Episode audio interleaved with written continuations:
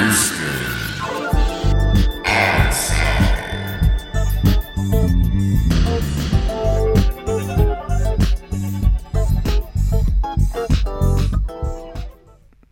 right. Everybody, welcome to the Houston Ensemble Podcast, episode 16. We've got with us the great Omar Lissandro of Houston, Texas. Omar is a great friend of ours. We met him through basically just playing music throughout the city. Uh, Omar is an extreme supporter of live music here in Houston, and we're super thankful for that. And we're glad you're here. So thanks for coming. I messaged, I messaged them in like a post. I was like, "Let's do a podcast," and it was like, "Really?" I'm like, "Yeah." Yeah, because I was like, me? I was like, okay. like, yeah, really. um, no, because you know, the thing is, is uh, we're actually trying to highlight people that we think in Houston are doing some important and are making a difference, and the fact that you also support live music, you know, and you've come to like so many of our shows, so it's Thank like, you. you know, Well, I mean, I work for artists. That's my job. I mean, I'm a costume designer, and the majority of my clients, unlike a lot of people that are costume designers and stylists, are not like magazines and editorials. They're people's tours and album covers. I mean, you see more of my work on Spotify than you would in Vogue. Does that make sense? yeah, yeah, um, because I appreciate artists and I appreciate the world of style, mm-hmm. and I like the importance of being able to properly marry an artist with that. Instead of in the thing where artists feel like they have to become other people because some label, you know, some record label is putting them together with somebody who's just going to throw cool things at them, mm-hmm. you know? yeah.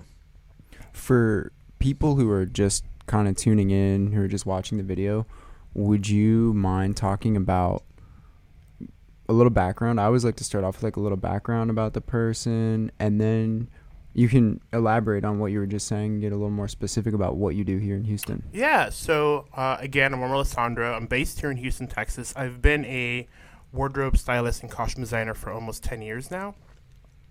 I, like I said, I primarily work with artists doing tour stuff. I have done editorials. I had a publication called Strutted Up and a fashion group for five years, um, and worked on the Gay Pride, Rock the Runway show for three years, and Houston Vintage for four years. Um, and I've gotten to work with a lot of really cool, uh, amazing, amazing artists on a lot of different things. So, um, yeah, you know, people like the Suffers and Khruangbin and Leon Bridges and uh, To Whom It May and just a bunch of different people. Um, I grew up in D.C., I guess, for background. Mm-hmm. My mom is from Ecuador. Her parents are Italian and Portuguese. My dad, who I didn't know very well, but from what I know, he was French by way of the British Virgin Islands. Mm-hmm. So um, that's why I have such an odd name for being a giant black dude. What is a day working on an artist's tour look like? Um, it's a little frantic and intense if it's the first time we've worked together because you don't know a lot of a lot of artists come in there when you talk about wardrobe, right? They come in already with this like hands up, like, look, man, don't change me. I'm rock and roll. Yeah. I don't want to freaking wear Gucci. I don't want to like be making make you know. I don't want to wear makeup. Like you know, they go in there because a lot of costume designers and wardrobe stylists have never actually played music. I played music for 10 years of my life. The only the two biggest tattoos on my body are music tattoos. Um, and so I understand things like you can't ask a guitar player, you know, or a bass player to wear a heavily padded jacket because it messes with the strap. You can't ask a drummer to wear something that's too fitted because he needs reach for being able to maneuver his kit. You know what I mean? And they get really hot, and so you just have to think about all that stuff. And so um, they don't know that, and as much as you tell them that, they still are like, "No way," because that's been the general experience. Um, so a little bit frantic because sometimes they want something specific, and you just have to make that happen within the realities of their size or budget or aesthetic. Um, but a lot of it is just sourcing things and running to shops and making phone calls and checking your email and begging people to be like, please, they're going on tour in a week. Can you just make this or modify it or ship this fast? Um, going back with the artist and saying, I can't get that in green. Can I? Can we do blue? Do you like pink? Um, and that's really it. And then trying to make it all make sense and pack it and label it and number it so that they know how to wear it and make sure it's machine washable so that they don't have to try to figure out how to dry clean something on the road. Um, They get to keep their their their costumes. for the most part, if we do music videos, a lot of stuff is on loan. Um, On loan. in combination with stuff that they have. Music if it's on tour, they usually purchase stuff. They purchase it. Yeah, unless it's like bigger artists like Khruangbin uh, or Leon Bridges, where stuff will be shipped in via Mm-hmm. either myself or like a their touring stylist, Mm-hmm. um, and they'll ship stuff in, their wall stuff, and then send it back. So it just really depends on what the production wants. And that's cool because that's what I saw recently, maybe a couple weeks ago. Mhm. You were doing a photo shoot with Khruangbin And Leon and Bridges. Leon Bridges, Yeah. who Armin and I both love. They're amazing people. I mean, I was honestly nervous about working with Leon just because of the fact that I really like live by the adage "Don't meet your heroes," and he mm. was he. The interesting thing, if I can share this, that was about him is his whole demeanor reminds you of what it would have been like to meet a Motown artist in the era of early Motown. Whoa. Like if you were sitting in Detroit at the Motown studios and you went to go grab lunch with one of the guys, James Jamerson, any who's I'm a huge fan of, or any of the even session guys, uh, it reminds you of what it would have been like to have lunch with them because he's not a quiet person, but he's a person of very choice words. You know, Interesting. Okay. he doesn't. He's, he, he'll talk to you, but he's not just going to word vomit. He's really going to be very Like like what? engaged and interesting in the way that he's going to say something or, or respond to something. And it's not just going to be like, yeah, yeah, that's great. He's going to be more like, yeah, man, I thought about that a lot and Oh. reference something and very soft spoken. I mean, a nice guy. Yeah, just a nice guy, man. He and the Khruangbin. I mean, this is the third time that I've gotten to work with him so far this well 2020 in the last year, Mm-hmm. and they're just Where was that photo shoot at that I saw? It's a secret. Oh, okay, No, I'm cool. just. Oh, Oh. Bohemian Grove. I was at the- No, it was in a. I can't tell you where because I don't honestly know. It was in a field in in East End somewhere. That the Oh, photographer who had found. O- Yeah, there was like a field behind some townhouses, and uh, it's hilarious. So like Laura Lee from Khruangbin likes to wear a lot of the crazy funky platforms. Yeah. So we get her in this dress. We get them all dressed. We jump in the car from the studio that we were originally shooting at, which was like a mile or two away. Jump in the car. Here I am riding with Leon Bridges and my assistant, who's driving, you know, to this field, um, which was already kind of odd. You know what I mean? Yeah. And so we're driving to this field. We get to this field, and then the photographer is like, "It's all that wheat grass or dry, whatever. I don't even know what kind of grass that is, Yeah. but it's all that grass that you saw in the photo." And so it's just like all of that for as far as you can see. And so the photographer's like, "Okay." So I walked out in the middle, and we're gonna take photos there. So here I am. Walking with Laura on one side, holding her up because she's, you know, that stuff is soft because it's been raining for like three days. Oh, and yeah. so it's all this soft mud. I'm the heaviest person there. I'm obviously not wearing mud clogging shoes. So I'm trying to hold her up while she's walking in platforms, not fall myself, while Leon Bridges with these beautiful blue boots is trying not to like slap in the slosh. Oh man. and the photographer is trying not to fall either because it would be like you take two good steps and then your foot would go through because it'd be soft there. It's hilarious. And then all that while these workers are like working on this one of the townhouses and you can hear them dropping stuff and talking and I speak Spanish and I could hear what they were saying. They're like, dang, what's going on over there, bro? Look at that chick. And so I'm hearing all this and then there's people in the background that are coming out of their houses and I was like, this must this must be what Hollywood feels like sometimes. uh, Because it feels kind of ridiculous. but they got good photos out of it. And nobody fell. I was, Oh my god, You don't yeah. I was worried. I was like, it's going to be me. I know it. Uh. it's going to be me. They're going to catch it on camera and I'm going to be I'm going to be a meme forever. it's not bad to be a meme. It's you know You This is totally- at that point. This is totally a Touche. side note, but speaking of being a meme, yeah. when I was in high school, I took a, a picture, or I didn't take a picture, sorry. I was in the orchestra rehearsal room and we had a little break, and I put my bass case down. And it's kind of common among upright bass players to kind of use the case as a pad to sleep on. Right. And so I went inside the case, and my feet were hanging out, and fell asleep. And somebody took a picture, and I saw it like months later, and it was on every bass magazine channel, like social media. That's- It's like, and the meme was like, no, I don't even know, some bass player I mean, but it got th- like hundreds of thousands of like That's re hilarious. re whatever's on Reddit and all the websites were posting. I'm it. like, why am I not getting any royalties for that? Thank you. And That- I don't know even who took the picture. Still, welcome to the i think welcome to what makes this time and this generation of people very interesting and what has also been in my opinion the source of a lot of conflict is that we live in a world of um, context without substance oh, does that make sense? Mhm. So it's like, you know, back in the olden days, I'll say, let's say the 1970s or 80s, if you had a lot of money, there were a certain set of things that were accessible to you and just you. And I'm not talking private jets or things like that, right?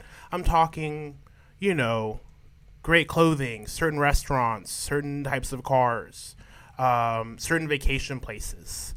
Um, and nowadays, a lot of that stuff is accessible to everybody, and so it becomes commonplace. And because it becomes commonplace, then it stops becoming interesting or special. So I feel like a lot of people are trying to chase the next big thing and figure out what the next big thing is. But there aren't a lot of next big things in the reality of life. Mm. So they make up things and they make hype out of things that would otherwise be mundane to be able to create the next big thing. that I'll tell you what Makes the a lot of sense. is. The next big thing is you're jacked in on the corner of your room. You're in this amazing virtually simulated world. You're putting on any costume you want, any bodysuit you want. You have any voice you want. And you're doing whatever you mm-hmm. want to do. You know, if it wasn't for the fact that the powers that be Yeah. are all motivated by profit, I would believe that's absolutely possible. I don't actually. It would be not po- not not possible, but accessible. I'm sure there's some people that could afford to do that, Yeah. but you know, everything comes down to a dollar sign, Yeah. and you Mhm. have. And it's not money because I'm not going to blame money because money is not necessarily an evil thing. It's the pursuit of profit, which is very different than money. Because if somebody gave you five hundred dollars, they gave you five hundred dollars, right? But in you trying to make five hundred dollars by profiting on something, that is a whole nother attitude. You know, right. that's that's what changes the situation. Yeah. Um, and so that in combination with people not understanding their own powers these days, you know, it's like, oh man, I got likes and follows, but then who makes money on that stuff? Right. So somebody took your photo without your permission. You know, it got shared a thousand different ways. Nobody even got credited at the very least. So Right. even if that photo got shared right now and you didn't tell me that story, I'd have no idea it was you. of course. And there it is. And somebody made money off it. Somebody got a click or a view or a like or anything like that. But, uh, you know, people just can't seem to understand that their most valuable asset right now is their buying power and their information. Mm. Wow. People don't get that. That's why I don't believe in free. That's one thing that my mom taught me because she came here on a diplomatic visa in the early 70s. And she came from a very, very, very, very poor and um, chaotic background. And so the one thing that she really was good at is surrounding herself by intelligent people. And they taught her early on nothing in this country is free. You know, even my dad was of that belief. It comes from somewhere. If somebody, if I hand you five dollars, I worked for it. it's free to you, but somebody pays for it. And so whenever you sign up, oh, we'll give you 10% off, you know, or free shipping, it's because they want something from you. And if people were more careful about that, mm. it would just change the way that everybody perceives things. One of the biggest things about me that most people don't know unless you know me is that everything that I do, as far as where I spend my money, as far as where I try to spend my time and support, is all local. That's why local music is such an important part of that. Um, I've been to more local shows and tours ever. Um, and not because I don't support big artists. Some of my favorite artists, you know, of all time, Norah Jones, Madeleine Peyroux, uh, Stevie Wonder, Jamie Cullum, um, are all bigger artists, right, and more mainstream. I'm not going to punish them for having success because I think that's silly. Um, but if I can also do my part by supporting local business, I think that's what is important. Um, I spend a lot of time looking at the past because I'm really fascinated by anthropology Mm.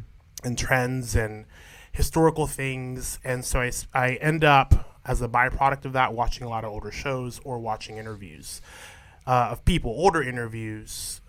And because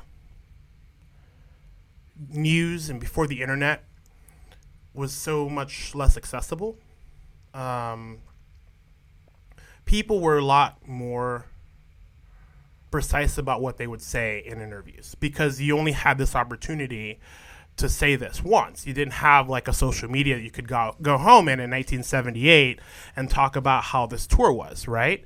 It would have to go through the channel of a publication or the channel of something and get released. And so a lot of the times a lot of the really most interesting stories come from these early interviews or early publications. Interesting. And for me, I look at a lot of that stuff and it helps me bring context to something that I might be dealing with in the present. You know, because as a triple minority in what was Trump's America, um, it's interesting to now see what people.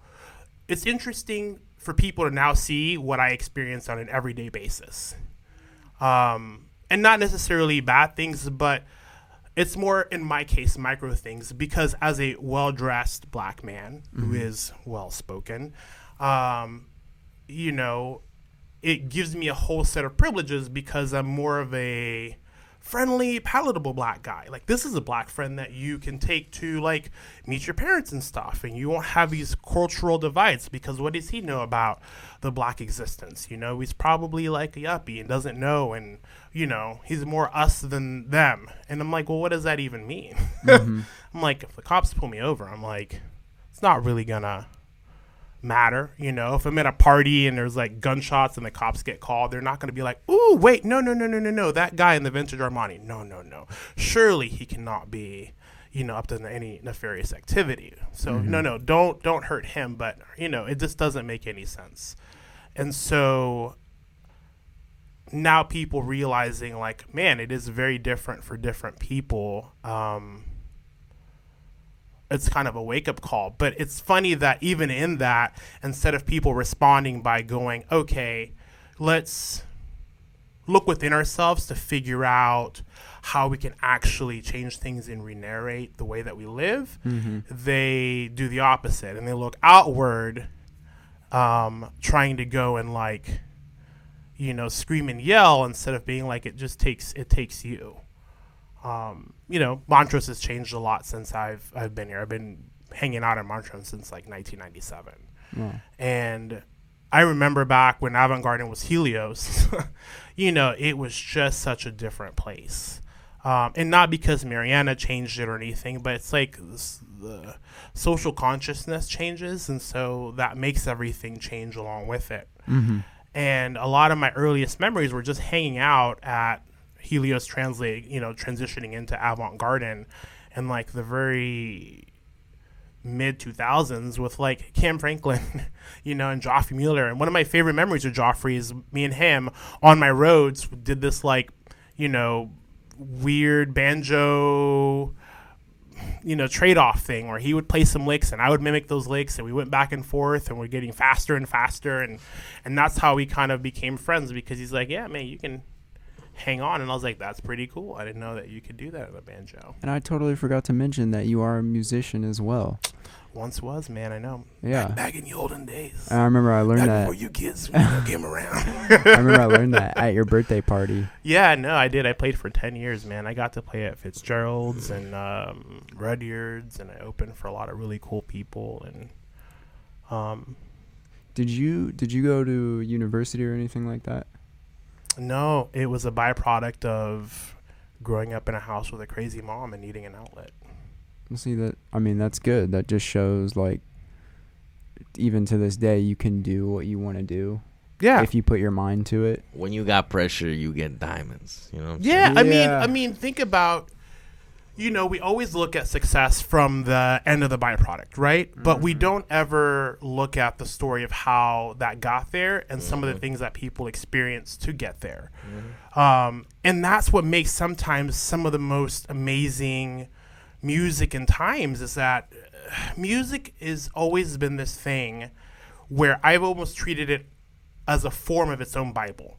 And if you listen to songs and listen to what people are talking about, you can hear that we've been having the same freaking conversations for the last hundred years. You know, it, it's like More than that. you know when the whole early Yeah. pla- oh, early part of the Black Lives Matter movement came on. You know, I'm like listening to all of the early Curtis Mayfield, late Motown, and it's like they're just like, come on, like we're still. It's it's like that song is is more relevant now than it was, you know, 50 years ago, and it's because we as people haven't fully understood how to be people. Mm. We don't remember. We don't remember real good either. No, but that's because we get distracted, and Yeah. that's the dangerous part of the internet is that we get distracted. We get distracted, and so, you know, a long time ago, uh, if a business was not doing good business, you know, let's say you went to the meat market and you'd always kind of like, you know, shiv you on the on the percentages or whatever, or on what you got, people would stop going there and you go out of business. There was no tolerance for that. And now, well, you know, because I have a social media platform, I have an opinion, and because I, I have that opinion and I have 2,000 friends, that means it has some validity. And because it has some validity, that means it's set in stone. And it's like, no, no, it's not. Wrong is wrong, right is right, and that's what it is. Is there forgiveness in that and redemption? Absolutely, because not every absolute is absolute other than death as we know it and life as we know it. And it begins and ends Yeah. there. And so I think for me myself, that's how I've been able to survive all of these times being 36. You know, I remember, you know, when we were talking about there was a whole rash of gay bashing in Montrose. I mean, there's always been that, but it was really, really prevalent like four years ago. And people were talking about, I got these private messages from some friends, right? and it was kind of in conjunction with one of the first. I think it was Trey Trayvon's murder. Um, and I got some message from some friends, and they were like, "Oh, I'm so sorry about what's going on. I feel so bad. I feel so bad for my privilege." And I was like, "What are you talking about?" I'm like, "Have you ever had a bias towards anybody you've been friends with or with me?" And it's like, if that was the case, I wouldn't be friends with you regardless of how nice you were, because I can read through that because I've been taught, you know, how to be a bit more perceptive than taking things for face value. And I was like, well, even that same vein, then where were you, me as an early gay kid, you know, in 1998 when these guys from Memorial and Spring would come out in their Bronco and they'd have Louisville sluggers and they'd go beat the fag out of you. And so we all had to leave the support group that was like hidden in the church in Montrose in groups because if they got you, man, there was no going on live and seeing the last moments of your life. You were just gone. Wow. That's it. There's, you're just gone. There's no cameras everywhere. There's nobody hanging out outside on their phone. You know, there was just it was just a different era of of like wild wild west because you left your house and you left your house. Mm. you know, and I was like, "Well, where were you then when that was going on?" I'm like, "You weren't there. I had to take care of myself." And just as I did then, I will continue to do so because you have to have your own best interest at heart first Yeah. and foremost. Wow. And okay, so you you were talking about these people that would come out in their Bronco, hmm and where was that? This was in Montrose. In Montrose. Yeah, this is in Montrose proper because the church. was- I used to go to a place called Hatch, and Hatch was like a support group for like gay and bisexual teens. Uh-huh. Because this is again pre-internet, so Right. Yeah. it's not like you could get on a chat and be like, "Hey, you know, we're here. It's okay. You know, just stick it through." So we, I used to go there. I can't remember what day it was. I think it was like Thursdays or Fridays, and so you'd leave there, and it was a thing. It was a thing that they somehow got wind of it because it wasn't public, but it wasn't hidden if you knew how to like look. And you pretended that you were gay and asked somebody, you know, the right set of people. Of course, they're going to tell you, um, we know where their support group is. And so they would go and like hide out, and you'd be walking back, you know, through Montrose, and they'd roll up. And I mean, it'd be three or four guys with like Louisville sluggers, Wow. and they would chase you down. And if they caught you, man, they just beat you within an inch of your life. That is so crazy. Yeah. That's really sad. I saw a picture from an article, actually, that Minerva, Mhm. Mariana's daughter, posted the other day. I didn't read the article because I don't know. I'm not as connected to Houston slash Montrose as a lot of other people, but I saw the picture of Montrose and where that barbershop Cut Loose Mhm. is right across from Agora. That was in the picture, but it was Mhm. from like the 80s or Yeah. something, and there was a whole Yeah. parade, and I was like, wow, these people look also like the people who are there now. Yeah. Like kind of that same vibe. And Yeah. I've heard of uh even Joey Diaz, this comedian, uh, when he came and did a show in Houston, he was like, Oh man, I remember back in the day when we were in Montrose and the, the Gorilla Biscuits and we were getting crate and I was like, Wow. it was a man." different. I caught the tail end of it, but even so, it was. uh You couldn't trade those memories for the world, man. Going out to Pride and uh it was just all jam packed in the Montrose off of Westheimer, Uh-huh. and they were like quarter million people there, and I mean you could barely walk through, but it was just. It was a good time because everybody was there and everybody was present you know nobody was on their phone trying to record it on live and making videos about it and updating their life everybody was just there in that moment Mm. and i think again as the way that i look at things through the lens of trends and style and anthropology it's helped me kind of just understand the world better because i have a mental health condition called borderline personality disorder which is a byproduct of just having a really traumatic childhood. And so because of that um, i have a hard time sometimes relating to people because just sometimes social norms just don't make sense to me because I'm just very kind of a matter of fact about things. Because a lot of things emotionally for me feel very Jekyll and Hyde. Mm-hmm. You know, even the smallest mundane things. And so I'm always having to kind of do self checks about where I am uh, relative to what's going on and make sure that I'm not, you know, overreacting over something silly because my emotional affect is just begging me to do so. But, um, in that said, you know, I just remember being there, man. I remember that this was a place where you see people that you never get to see because again, this is you know, early internet even so, it just wasn't the same thing because you just didn't think to look up things.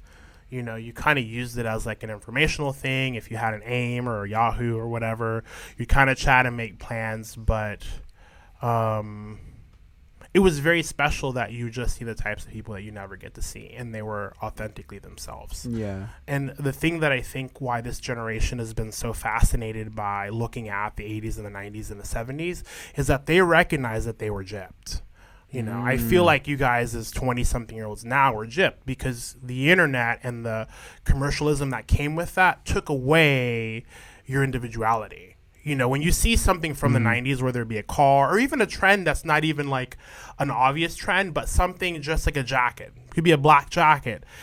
Most people will recognize that as something different because the aesthetic that was then was very specific to the decade, and they're all byproducts of people pushing ideas. You know, so like I had a rock band that I worked with um, that fought me on this video because we are gonna do this crazy cool concept where they were at the post office, you know, in the middle with these cool lights, and they just like, oh, we just wear black.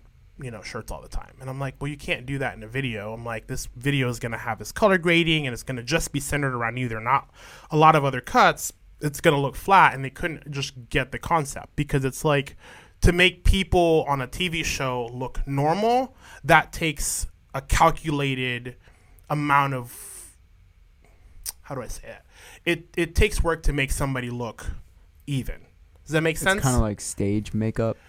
yeah, kind of, sort of. Yeah, exactly. Which you don't see it, but it's there, It's and it makes everybody look balanced because, Yeah. uh, you know, from the moment that you're born, if you've ever read a book or watch a show, even if nobody ever told you how to dress or anything, it's already been you've already been trained and taught to have a perception on how people look. Mm. Because they've created these archetypes in the cartoons that show you okay here's these five kids. One of them is wearing glasses and obviously has freckles. Who's that? That's the nerdy and the smart character.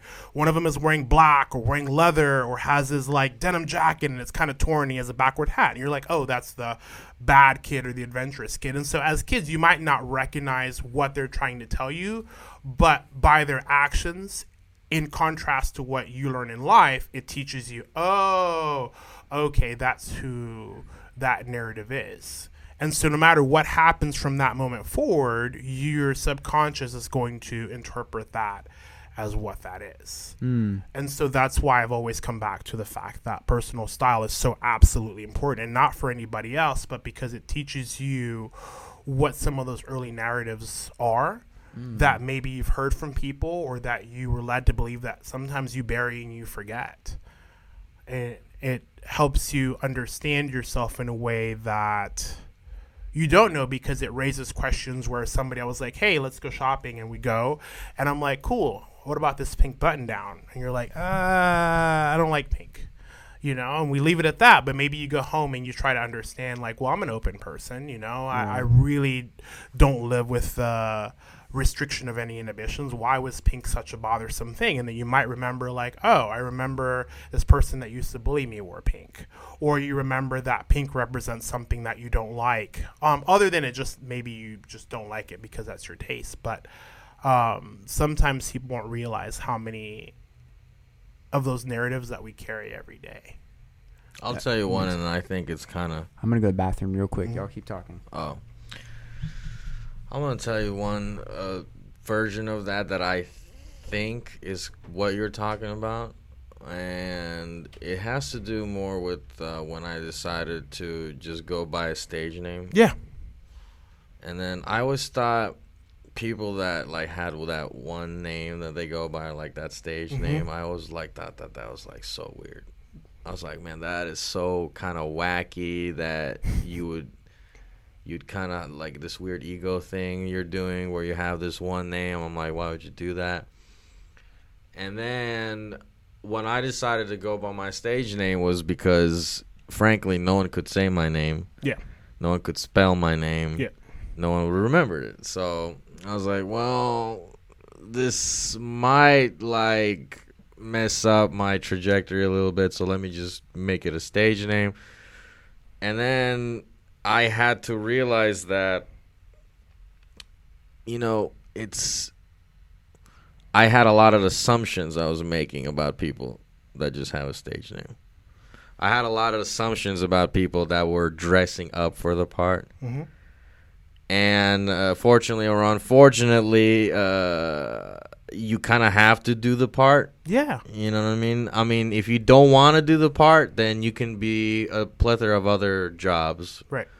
That doesn't require you to be flashy and it doesn't require you to be egocentric, whatever. But yeah, no, it is. sense? No, it Yeah. is. It is, and it's exactly. It's it's Yeah. on the same. It's on the same path as that. Yeah. But see, for me, I don't think that's having an ego. I don't think that is not being yourself. Yeah. Uh, like you know, when I played, some of the things that I would wear to play are not some of the same things that I would wear as myself, and not because I was trying to have an ego or, or necessarily be anonymous, but because for me, and I feel like a lot of artists, you know, might have the same sentiment. You know, playing music authentically is very intense. It's very intense because it's it's it's you in a naked, vulnerable mm-hmm. way mm-hmm. that you don't really ever get to experience, in my opinion, in a lot of other things, in a lot of mm-hmm. other jobs.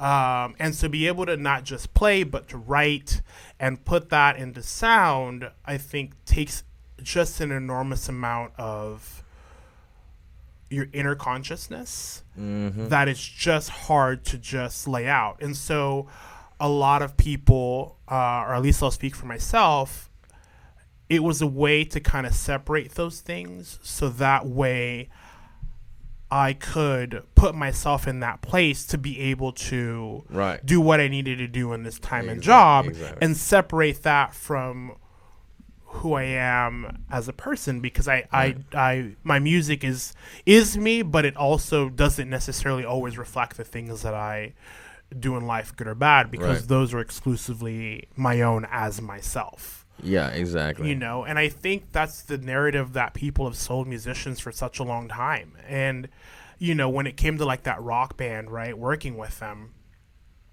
you know eventually we kind of agreed on something and i got them in all black. But what i did was i just took a lot these t-shirts and some of these cool like kind of just rock and roll trope clothes and i bleached them and i cut them up and i repinned them so that there'd just be some texture or something there with like black safety pins. And so it looked really cool because it was like they're kind of almost ripping out of their clothing mm. and it kind of had that almost stop motion tim burton we know where the dolls are kind of sewn up. It mm. kind of looked like that and one of the arguments that they had, they're like, well, you know, people like Nirvana and all of that stuff, you know, they never had to like dress up. They just wore t shirts. And I'm like, well, yeah, but that was 1989. Mm-hmm. In 1989, if you were a performing group and you were successful, you had an aesthetic, you had a look. You know, most of the R&B guys and the New Jack Swing guys were wearing suits. Were wearing mm-hmm. Armani and in a, Versace in a sense, Kurt doing that. Was counterculture Right. because it was a new idea. It was a new idea to be that, and so of course it was going to make you know the headlines and be landmark. But there were tons of times that people have used wardrobe as things of power, you know, to pass on statements and to make movements. Sinead O'Connor, in 1990, when she shaved her head, was a big deal because it was uh, go against the the crimes that she knew about. You know, a lot of the sexual allegations that people were talking about then, and it was her way to kind of go against that and go against the ideal of femininity to sell a product. Mm. You know, like when I was watching an early interview or a somewhat recent interview with Mariah Carey, she was talking about in the early days she wasn't allowed to wear anything other than these things because they were afraid that if she wore something outside of the look that she'd created for herself, that she might lose her audience. You know, and it wasn't until she renegotiated her contract later that she had the power to kind of wear what she Well, wanted to wear. Um, is this the same reason somebody like Billie Eilish is always looking like Billie, uh, regardless Yeah. of where she's at? She's got the same. exactly and i think that's the most amazing thing about her for me i'm not musically a fan of hers not that you know Yeah. like she doesn't make bad it's just not something i would typically gravitate towards Yeah. but as far as aesthetically i'm a huge fan because she's committed to kind of this uniform of herself Right. and i think the fashion industry is paying the price for selling people the idea that wearing something regularly or having a set of things that you like regularly is a bad thing and it means that you're not evolving and changing. By default, people that have known me 10 years know it. since I was a baby, I love suits. Hmm. the earliest picture I have of myself is in 1985 and we were going to Easter like church and I'm wearing a pastel baby Miami Vice suit. and ever since that day, I fell in love with suits and it's always been my favorite thing. Do I dabble in other things? Do I wear skirts and crops and marching band jackets and you know whatever? I I, I really have genuinely very few limitations, as it were, because I love exploring myself through the world of wardrobe. Mm-hmm. You know, because it's almost like you kind of get to play a bit of a character, and in playing that character, you take away something from yourself as a lesson of of something. But I think that there's more power in doing something like she's doing than it is in always changing. Because if you're always changing, you never really get to understand and ask the who, what, where, or why. Mm-hmm. And I think that's been a big problem in society as a whole is that we stopped bringing context to things and saying, well, okay, what is it? I don't like my neighborhood changing. I can't stop it. Well, that's an untrue statement. There are powers in numbers, and not just in protesting and all that other stuff. But if people, let's say, were to, if I were to ask 10% of Houston, say, hey, support these three local businesses.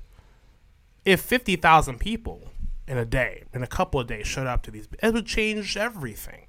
You know, it mm-hmm. changed everything. Businesses don't go out of business because they can't, you know, keep up or whatever. The way that they keep up with rent is the fact that they have business. And if they're busy, they can fight back. And when you're dealing with person to person in a way that I get to, the service is just so different. It's so much more personal. You get mm. exactly what you want. You get it exactly what you want. And and in that supporting some somebody in such a direct way, it's like when I sleep at night, it brings me a sense of peace because of the fact that I know that there are other people who are working like me that get to wake up and do what they love to do because I show up and I tell people to show up. Mm-hmm. And I wish that we as people would understand that. And they're like, well, it's so much more expensive. But I'm like, but what's the cost of being in a situation maybe five or 10 years from now where all we're left is with Amazon and Walmart? And then they get to dictate, well, now we have all the water. So now Yeah. this bottled water that was a dollar is $50. And if you don't have it, then what is it? You know, and we're Yeah. we're I'm not saying that that may happen tomorrow, but we're definitely on that path because there's so many people that couldn't survive. And right now we're in a beautiful time where they're hurting because everybody's hurting. Because people started realizing that you know it makes no sense to buy new stuff for the sake of buying new stuff. And that comes at a price especially when they're reselling you an idea. That's why everything that i buy is either resell it's local or it's thrifted.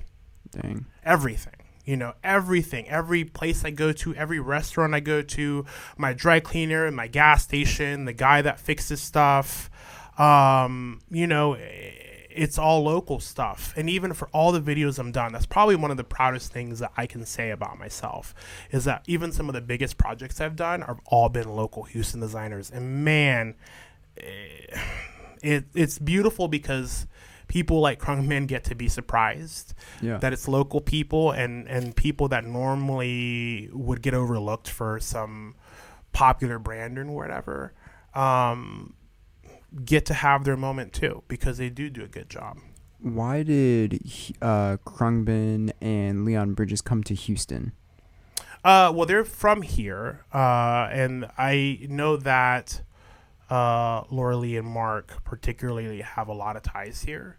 Laura Lee is also from here. Mhm. Okay, I I'm not wasn't aware of that. And so yeah, and so they have a lot of ties here, and so uh, it's kind of I think their way uh, of saying thank you to a city that gave them a lot, Gotcha. you know, and so they kind of meet here so that it's kind of always a recurring thing that they get to share the place that they love and they got a lot of early start uh, back with the rest of the world and their audience.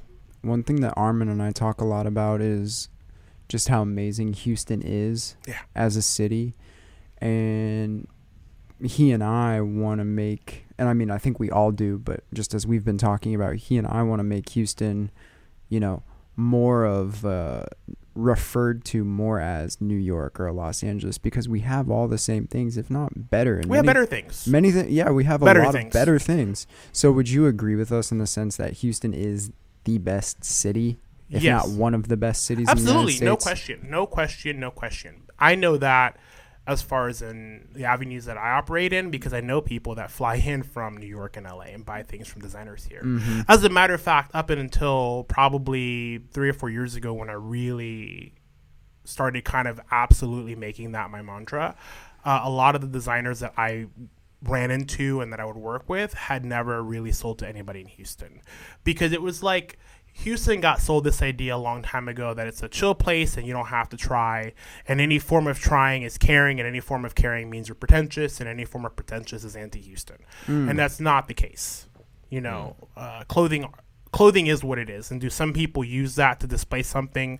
Unfortunately, yes. But that's irrelevant because that's their choice and that's their narrative. And that doesn't define an entire narrative of of you know dress based on that even though sometimes you'll find a common trope or you know trend right That's interesting that you said they thought that caring meant you're pretentious.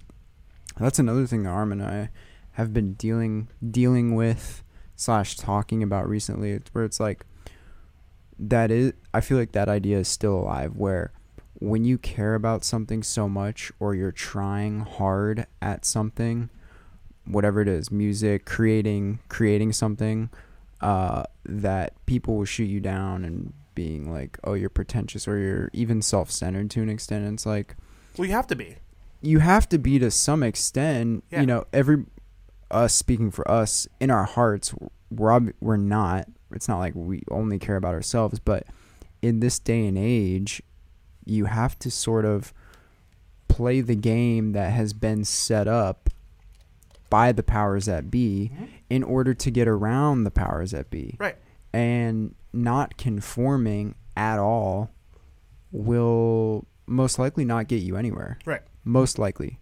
Well, it's like, again, why I watch a lot of things. It's like look at Ray Charles's career, right?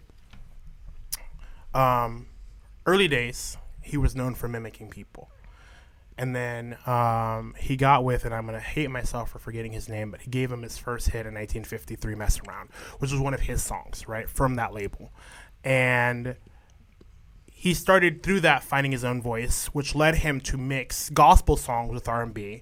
You know, I got a woman, um, and a lot of the early things, which led him to come down at the end of that decade in 1959 with what I say.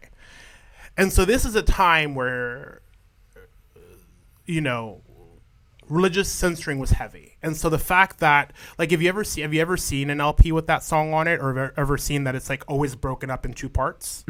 Well, it's broken up in two parts because if you flip it over, the part that it comes down on is the uh, and it's the moans, and that was super taboo for that time. So the way, and also you couldn't put six minutes of a song on one record, but um, but they split it up right there because it was this thing where it was like that censored, and so that was the dirty side of the record. And so here he is, kind of not intending to be counterculture, but just following his path, finding his voice, and doing that, which led him to do one of my favorite albums of all time a few years later, which is Modern Sounds in Country and Western.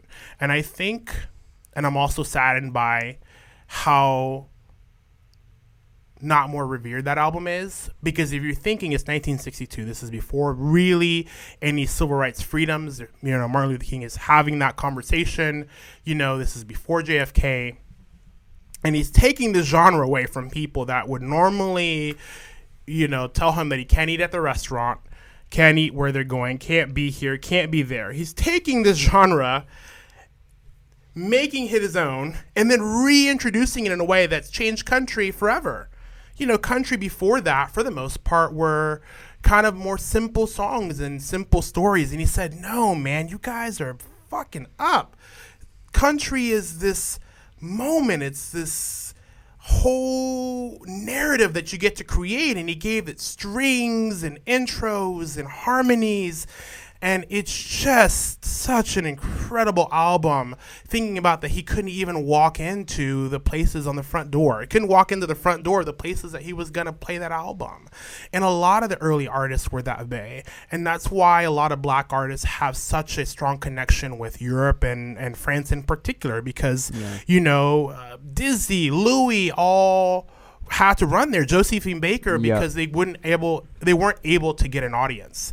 And even if you think about it in the context of the Beatles, one of the greatest, biggest, and most popular groups of all time, a lot of their early days and a lot of the songs and styles that they got from were from a lot of the black artists. And they'll tell you that. They'll tell you that in all sorts of interviews, and they package it in a way that people um, just appreciate it at the right place and the right time Mm-hmm. you know and they came on as themselves and the beautiful thing that i love about the beatles more so than their music is that you just really got to watch the evolution of these four people from one end of the decade to the other and they didn't start the way that they ended and even paul and ringo are very much themselves, and it's a story of um, how important individualism is. Yeah. You know, and I think that we forget that. I think that as people, the expectation to be different, to be prolific in any way, comes from being famous.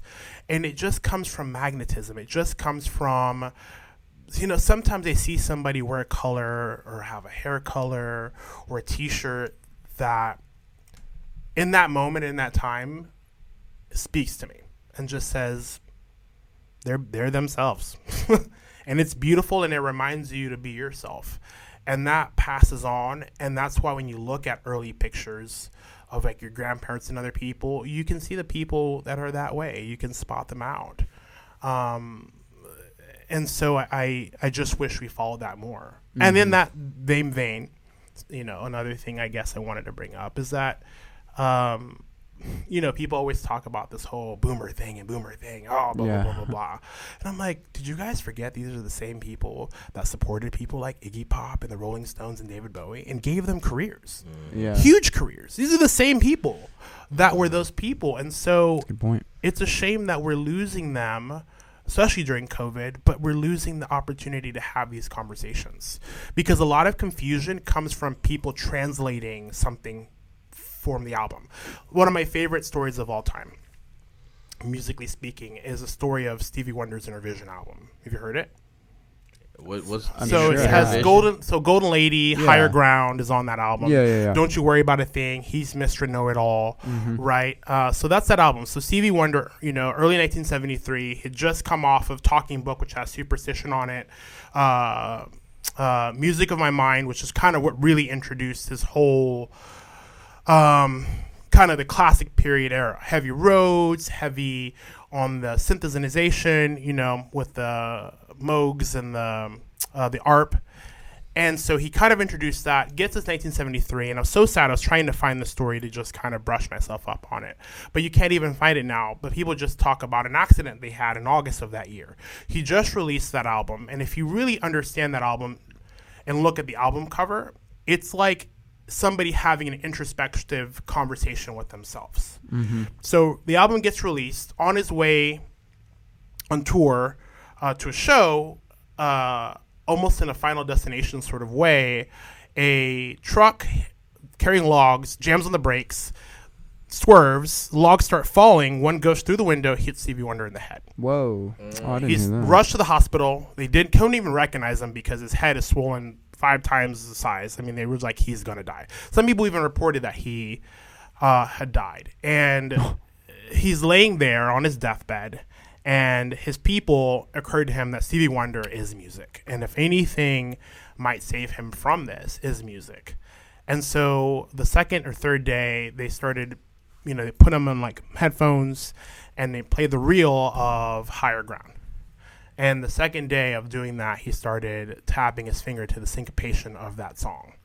Wow. And a few days later, out of that, he woke up from his coma. And so it reintroduced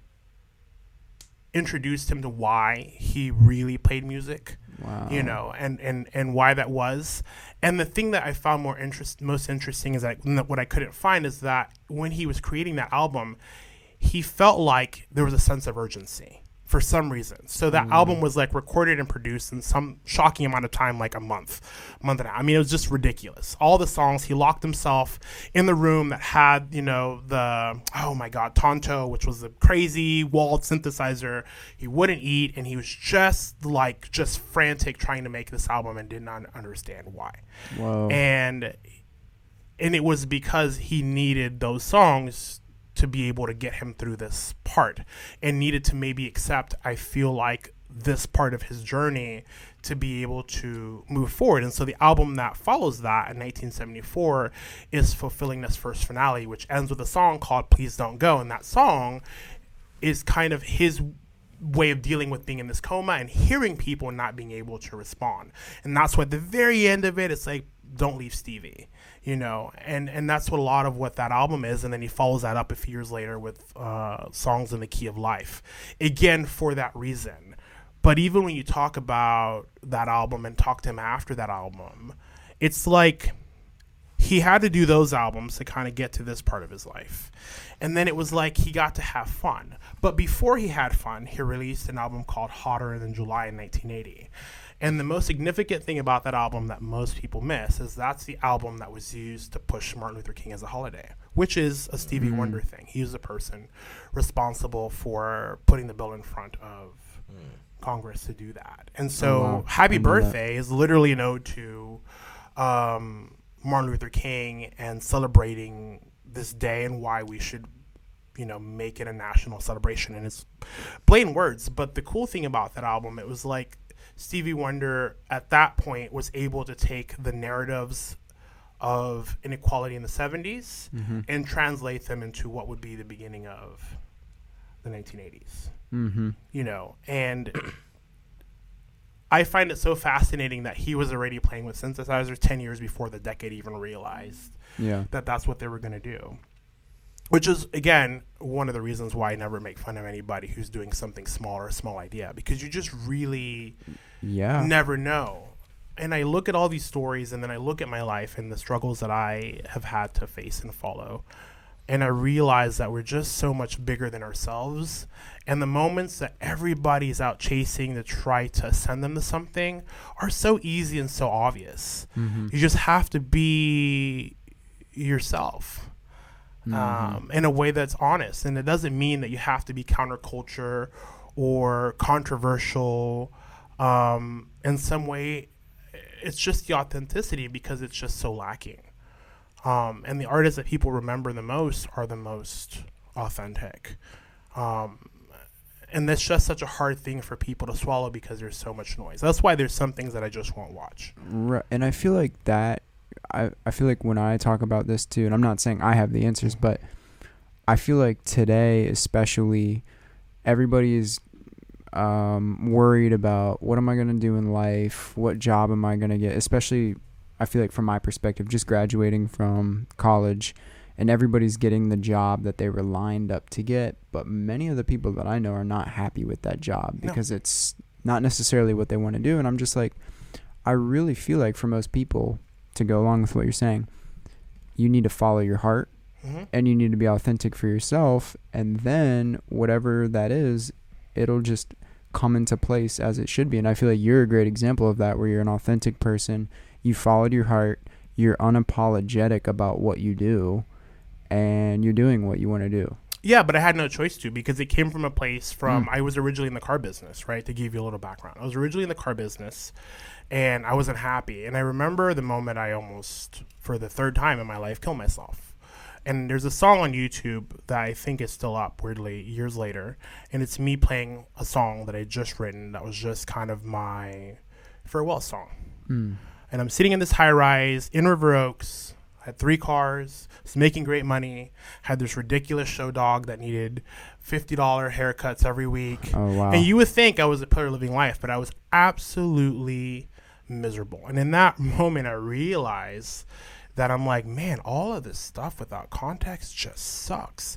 Chasing these people, trying to keep up with these other people, you know, that were doing life because there's always somebody that's going to make more money than you. Always. You could be anybody. And there's always somebody that's going to have more money, have a bigger boat, have more access. Oh man, you're friends with the mayor, I'm friends with the president. You're friends with the president, I'm friends with the last three presidents. Actually, I was sitting at, you know, Yeah. Kennedy's cousin's daughter's uncle's house in the Hamptons last week. There's always somebody. And so once I realized that and accepted that, I had to start over. I had to accept the trauma of losing my dad at 13. I had to accept the trauma of you know spending five years of my life being molested and sexually abused. I had to accept the craziness that was my mom, and that led me to therapy, and eventually that led me to this diagnosis. And even then, this diagnosis was hard not because of having it, but because I thought for such a long time that all of these experiences, I was homeless for a while, you know, after my dad died, my mom just lost it, you know, because he mm. died Thanksgiving of 1998. And so uh, my mom was one of those women that would just never let man settle down. Like she just was like, no way.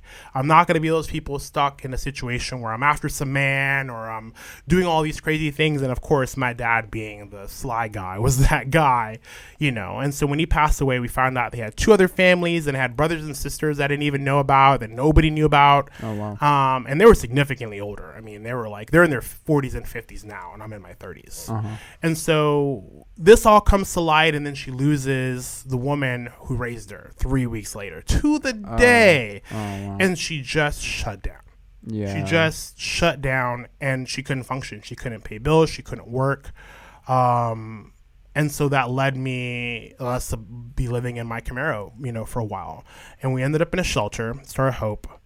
And the, I think most devastating thing about that situation wasn't ending up in the shelter. Weirdly, it was the fact that for the first time in my life, I realized that people were treated poorly based on their circumstances. Mm-hmm. I never experienced that. No matter what I'd been through, people always just had a level of respect. But the way that they treat you in those scenarios is they treat you like animals, man. It worse because sometimes I don't know pets right now that get treated that badly, and the way that they talk down to you and the rules that are all condescending, and that whole time we were there for probably about a year and a half.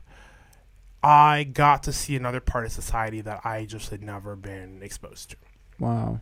and I didn't grow up in a fancy neighborhood or anything, but it was just normal, you know. And I, at that moment, I started kind of going down a bad road with some of the kids that were there, and they'd go to like the subway and like steal things and whatever. And I could never bring myself to do that because I just had too much of a conscience. But I realized in that time that I was there that this is the path that people separate what you do for the rest of your life. And I was like, mm. how unfair it is for these kids. They don't have the opportunity. They didn't grow up with such a strong willed mother or set of scenarios, you know, or sense of self that I've always had since I was a kid.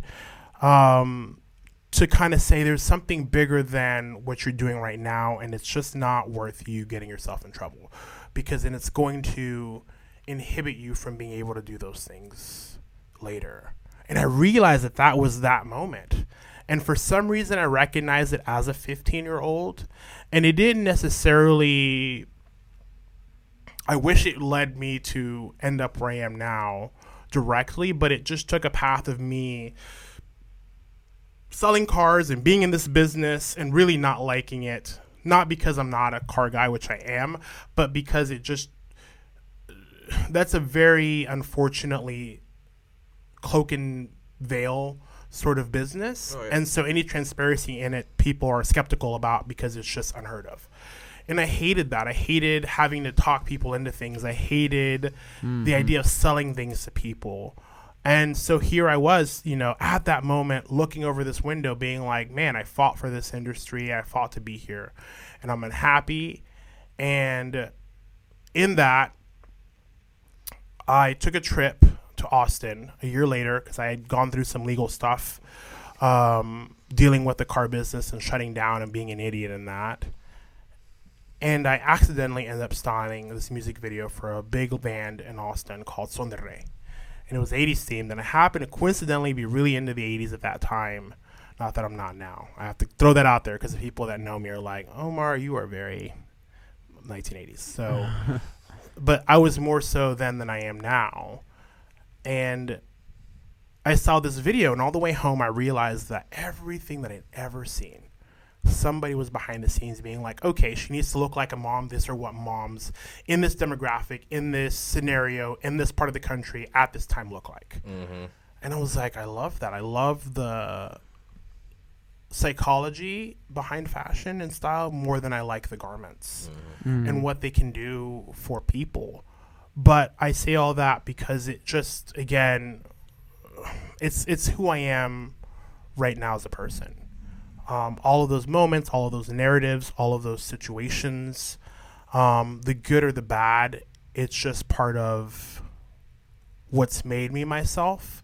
And so I've taken those things and I was blessed to have the gift of music and be able to write them in songs and and put them out there which you know, not having played in a while, I didn't realize how therapeutic that was. Mm. Um, because that's how I finally dealt with my dad dying. I was angry about it. I was angry that he lied to my mom. I was angry that uh, he deceived me. I was angry that he left early. And it was like every choice from that moment to the moment I just said, okay, I can't be a victim of this situation anymore. Um, just led to a lot of like really tumultuous things. You know, it was Yeah. just ridiculous. For people who, mm, like, let's go with the uh, the BPD. Uh, borderline personality. So I Yeah. know BPD, and I'm like thinking borderline. bi- everything is bipolar, um, which I- is not a bad thing. Not a bad thing. It's not what I have. No, um what would you say to people today, especially right now in this current time who are going through a lot of trauma or like the trauma of the world is affecting them because it seems like you've dealt with trauma it, it appears from our perspective very well. And what would you say to people currently who maybe don't know what to do or feel like they don't they can't do anything? hmm And then on top of that, if you can elaborate, what are like some of the things we need to know about BPD? Maybe, like if you don't know n- a- Yeah. Yeah. much about it. Um, I'll answer that question first because it's a little easier to answer and get into your question. Okay. So the things that you should know is that you have to have a lot of patience with people with BPD because, you know, think about something that just hurt your heart to just a breakup, somebody dying that just, I mean, will bring you to tears to this day. Mm-hmm. And imagine you feeling that way because somebody doesn't text you back or because something Mm. doesn't work out, you know, or somebody ghosts you and you like them and you're going down this path of not understanding why. Um, I think you just have to have a lot of patience because I feel that way about a lot of things that make no sense to feel that way about, Mm-hmm. You know. Okay. Um, and a lot of people assume that you know somebody blowing up or being upset about something is them just being crazy. Um, but it's just unfortunately that's part of BPD is that you feel the intensity of something like that, and you Mhm. feel the extremity of both of those things. Mhm. Um, which is why people with BPD have a hard time maintaining relationships and friendships, you know, because Mm. everything is love or hate and Jekyll and Hyde. And so you're taught and having to get taught the shades of gray, right? Yeah. The second thing is that you have to be very direct and very calm in talking to somebody with BPD. You know, if they're upset, uh, you know, if I'm upset or I do something wrong, which I definitely do, or say something wrong or say something that offends somebody, the worst thing that you can do is just not talk to me about it. If you go, hey, I didn't like the joke you made, you know, about something. You know, it's just in that context, just didn't feel appropriate and I was offended by it. I'm not upset, but I just wish you wouldn't do that. I understand that much better than you either not talking to me or yelling at me about it. Mm, Because mhm. in that moment, I can kind of start doing a self check and create a narrative that does a self check to make sure that I am being okay in those scenarios. Does that Mhm. make sense? yeah, yeah. Um, I think those are probably the two biggest things, and there are definitely some. There's a woman called I think it's Kati Morton on YouTube who has a whole thing about BPD that's really really informative and really helpful. So if you're like you know with somebody who has it or whatever, um, it would be a really good watch because it just taught me a lot about um, myself. And uh, unfortunately, of all the things, um, which was the hardest thing to accept about it, honestly, is that there's no medication for it. It's not like if you have something else that they can give you a pill and then you're like, ah, you're all. And do you think that better. is that because you feel like it really is a product of life experiences? Oh, absolutely. It's a product of, it's a product of me having a mom that, in the same vein of giving me a hug, she would, you know, beat the shit out of me. Yeah. because she was feeling some emotional intensity or she'd overreact to things or just do really crazy and rash things and never having a sense of peace and sense of self Um, and then I was, you know, really bullied because I was six foot at like eight or nine years old. I mean, I was a big kid. You got bullied for being taller than everyone. Yeah, absolutely. Because I mean, you got to think this is the '90s, and here I am. I'm this giant kid. I'm the biggest person, tallest person in school, and I dress more like Carlton Banks than I did Will Smith. And so, like a lot of people that talk about like with the Black Lives Matter and all this other stuff and whatever, you know, I experienced more bullying from people of color than I ever have anybody that wasn't a person of color Oh wow. because I wasn't part of the. I- why do you wear your pants like that? Why do you talk like that? Why are you trying to be white? Why are you whatever? I'm Ah. like, this is the way that I got taught English. I'm not trying to be anything. This is Yeah. who I am. And so I thought that was just. Again, looking at this whole situation now, I thought that was just such an irony that I'm like, you know, I've gotten more, you know, shade and shit from other people of color than than not. Or I get the thing is always in passive ways sometimes nowadays. Oh man, where are you from? You know, or what's your accent?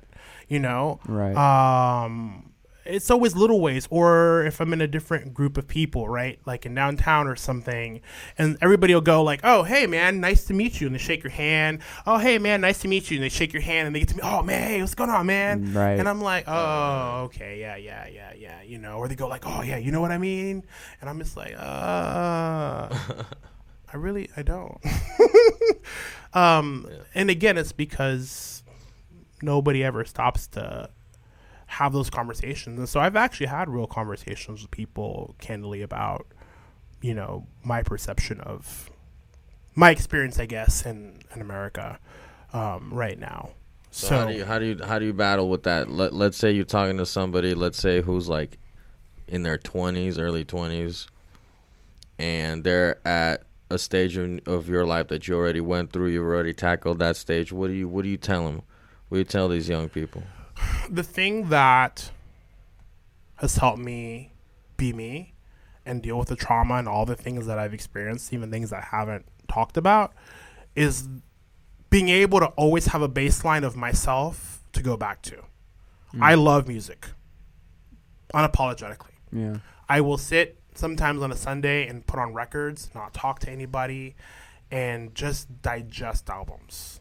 Play the same record over and over again, play a song two or three times, and just try to listen to the bass line, just try to listen to the harmonics. Um, but that's core me. I love style. I love style. I love watching shows that are highly styled. Um, I love those things. And um, I like the psychology of people. And I like knowing about them. And so those things are things that have helped me be okay. And other times because I can look to those things and get something, some sense of balance and peace and understanding through digesting an album, you know, that I happen to gravitate towards or finding a new album that I gravitate towards. I think what makes it hard is that when you don't have that, it's when you get lost because somebody not liking you for being you is a lot easier to accept than somebody not liking you for pretending to be somebody else, which hurts mm. more Oh, because you're a character and they don't like this character and you created this character to be liked and then mm-hmm. it feels like there's two parts of you that they don't like and, and then also you feel that you were dishonest with yourself and now you're paying a price and that inner conscious that inner child Wow. is hurt. It's hurt because you're denying me be being me and you're getting rejected for it So I'm understanding a lot of things about that. Like there's so many angles with that. A lot of like I feel like part of it is like you can't be afraid of of of pursuing something or loving something or being dedicated to something in order to really let that uh, uniqueness your uniqueness to become who you are you also need to be a little bit fearless. Because let's say if you weren't fearless about design and fashion and stage design if you if you had any hesitation about that being for you or if you had doubts about your own performance in that then you would never let that come into your life and then that could never give you that healing that you could get from that you know right? Yeah, but that's because I found strength in the stories of being like, okay, if a blind Ray Charles could get on a bus and go half across the country in a time where he could have gotten killed at any point for any Right. reason and not know his murderer, then I have no fucking excuse for getting up and getting in a comfortable car with a phone and going doing something as simple as uh, coming here and talking with you guys. I just have Yeah. I have no excuse, and and there's just so many people that um, people don't know, especially people in the GLBTQ community. You know, like Brian Epstein, who's responsible for a lot of the success the Beatles had in the early days. He was a gay man, and uh, Duke Ellington, you know, his longtime partner. Yeah. Um, you know, Billy Stray, Strahan, Strayhorn. Strayhorn. Strayhorn. You know, um, Lotus Blossom was one of my favorite songs. You know, it's like uh, they were, and they they they couldn't even be themselves. Um, and there's so many people I know that I follow, designers and artists, and I'm like, man, for them, I'm like, I feel like I have to. If not me, who else? You know, um, because it just seems like in vain if they died and I don't get to call myself a gay man and live as myself. And so that's why I use those stories to just remember that we're all human and that humanity is what makes us amazing and passing that on is what makes a social conscious of life. And Mhm. you there's a potential that you may kind of repeat with what I'm about to ask, but I feel like it's just a good segue. What is your opinion about why we are alive as humans and what it means to be alive slash the nature of reality? I think that life is kind of like a vibration of a consciousness, right? And I think that in some ways, part of me believes that we keep kind of in different times repeating the same set of scenarios, almost like a exercise because we keep fucking it up. Because it's like if you listen to other cultures, or you listen to a hundred years ago, we're still having the same conversations, and we're still in the same prisons, and we're still making a different set of mistakes that are manipulated by a different set of things. Um, I think we're all here to inspire each other and inspire the future so that humanity as a whole goes on. Um, the things that you do right now, uh, it could be something as simple as a video of you playing a song that 10 people hear now. But 50 years from now, somebody might resonate with that song uh, or at that moment or this thing that you wore, and it could inspire a whole other thing. And the more authentic you are, and the more that you experience life and enjoy the experience of life, I think the more fulfillment that you find, which is another thing that has helped me. I enjoy, I have a car I like. I get to wear the clothes I, I like. I get to hang out and support the people that I love and appreciate. And that's something that people think that is exclusive to wealthy people, but it's really just exclusive to the people that are smart enough to figure that out um, because that's the difference between anybody that's really wealthy and ev- everybody else per se is is not just money. Um, it's that they get to curate the things that they like. If they wanted a blue room that is this blue they just call somebody and they get that blue room um, you know, uh, there's very few things that I think people would really care about that are exclusive to people with a lot of money. And I think the more that you accept that and validate that part of yourself and stop looking to the internet for answers. Stop looking to social media for answers. Stop trying to have conversations via text. Uh, I think if people just had more face to face conversations, that would change a lot of things because it's like when you're talking to somebody and you're reading their body language and affect, which is a big part of communication, uh, you really can have a conversation that you gain a lot from. I travel in a lot of different circles. I've hung out with furries, I've hung out with people in the Burning Man community, I've hung out with people that are multimillionaires, I've hung out with all sorts of people because there's something to learn from everybody. How's my furry community right now doing? How are they doing? Right? I I haven't gotten to talk to a lot of people, but a couple of friends that I'm still friends with there, you know, they're as any other smaller culture and community, man. They're changing and hurting and the older people that have been in it longer are like looking at the younger people like what are you guys doing man? Why are you being so weird?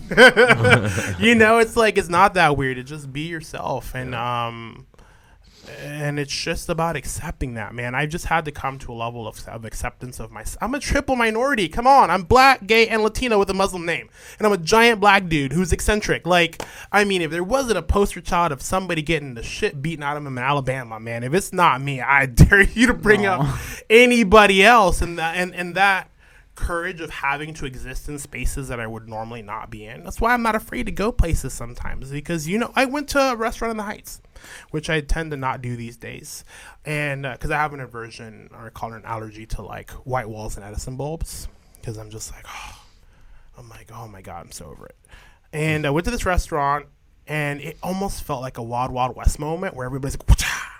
Oh shit. And everybody's like looking at me, and I'm like, Do you want to say the restaurant? uh, no. but I was like, you know, and I was like, what is going on? I'm with my friend, and we sat down, and she's kind of like, what's going on? I was like, why is everybody looking at me odd? And I was like, oh, I'm the only person of color here. Oh. I was like, ah, that makes sense. I was like, okay. They were like, well, who is this Negro and why is he in this restaurant? Not that it's not allowed, but they're like, hmm, you're on the wave. Why are you on the wave? Interesting. Um, and so I have to sometimes represent a whole culture of people yeah. on my own and be aware of that. Um, And you do it well, and I feel like that's one reason that Armin and I have so much respect for you, you. and like so much appreciation for you is because you just do everything unapologetically and are so authentic about it. I have no choice. Right, and you have no choice. This is what you get. You know, I wish I could pretend to be somebody else because then I'd be straight and white. But You're setting an example for everybody I'm trying my as best. to like what we should all be living like. So I'm trying my best. I am not perfect. I don't want anybody to think I have definitely made my fair share of ugly mistakes, but I have to accept those and I have to um, be better about checking myself mm, and taking those experiences and doing something positive. And I guess another thing I forgot to mention that helps me is that in supporting you guys and supporting like music and supporting these small businesses, I get a little something that money doesn't buy. Mm-hmm. And Mhm. in knowing that I am helping keeping my community alive, it gives me a sense of peace and stability because I know that if I help these businesses fight hard enough, that they can stay around to be these quirky, amazing places that they are, and I don't lose a sense of myself in losing these memories and neighborhoods. Can we close with this very important question? Hmm. What does the Houston ensemble need to do wardrobe wise? good point. Are you sure you want me to? Ah! For sure. You sure? Oh, you sure we're you want the sure. answer, son? You know. Good Okay, deal. it's gonna get intense. Let's go. Um, I it think out. I'll, I'll lay it out for every, I'll lay it out for all the bands in Houston. I think you need to accept that your audience, as much as you want to put the faith that they understand all these amazing diminished chords and these references to Rachmaninoff and beautiful things that you're doing, they don't understand that. They hear it, they can associate it with things, but people were taught to be very visual. And so you just have to give them an all encompassing experience. So that way the sounds match what they're seeing and they can kind of set the mindset. You know what I mean? Yeah. Um, so I think if you just, it could be as simple as just coordinating a color or a style. Um, like, hey, we're going to do all black, you know, or wear these three colors. B- Everybody black, white, gray. Um, you know, black, white, red, whatever. I think if you just do that and whenever you go on stage, dress with the intention of like, this is my life this is what I want to do forever. This is my job. And I'm here to work and I'm here to look like I'm going to get paid. That's what's going to come to you. It's the difference between Houston and Austin. I would dare challenge any Austin band to any Houston band. And me speaking, maybe I have a bias because I've lived here longer. But I feel like Houston has more talent, but Austin has a package. Because when you see those guys go on stage, they look like a freaking band. And they look like they're there to get paid. Mm-hmm. Mm-hmm. There's no question. They look like a band. They could all be wearing denim jackets or denim could be the kind of overarching theme or they might just have simple suits with ties, mm-hmm. but they look like one cohesive group or individually their style is so ever present that you're like, okay, these are five individual people collectively making up this Mm. band. Yeah. Uh, I think if you just did that, it would change a lot of your audience, and it would Mm. change a lot of even how you see yourself. Because in accepting that and finding the strength in that, it's kind of like you level up. So Yeah, we don't need to be Kiss, but we need something. we need something. We need Well, a you just look. need to- we need a no, style. you need to find your identity through your music, whatever that is. yeah, yeah. And so if you're gravitating towards something, then I think you just need to pursue that. And I think Mm. you just need to all be conscious about being what is a Houston ensemble, aesthetically speaking, Mhm. and how do we properly reflect that. So if that just means that you guys always wear turtlenecks in different colors, you know, then maybe that's what that means. I'm Thank thinking you. studs and spikes. I'm thinking metal. no. I mean, if that's you, then it's going to be. But if you're, you know, if you're trying to be gotta something, go it. then no. we got to go in here. Yeah, We'll figure it out. yeah. I wish I was a more direct and specific. when we answer. have the money. Uh, that's You're all. on an- board. That's all an excuse, man. I, No, no, no. I I'm take a saying we're going to couple- get you on board to pay you to I- style us. Hey, you know what? Sometimes I do things for labor of love because I love Houston music and I want you guys to do well. And so. this is an example of that. We just want to say thank you so much. For absolutely. Thank you for letting me come and ramble my. So cool of you to be uh, here. You're just adding to Thanks. everything that's cool that we hope to do. So, again, for everybody who's watching, Houston Ensemble episode 16 with Omar Lissandro. Check him out. Check him out on the social media. We'll uh, attach his stuff to it. Mhm. And uh, we'll see you next time for the next one. Thank you so much. Cheers.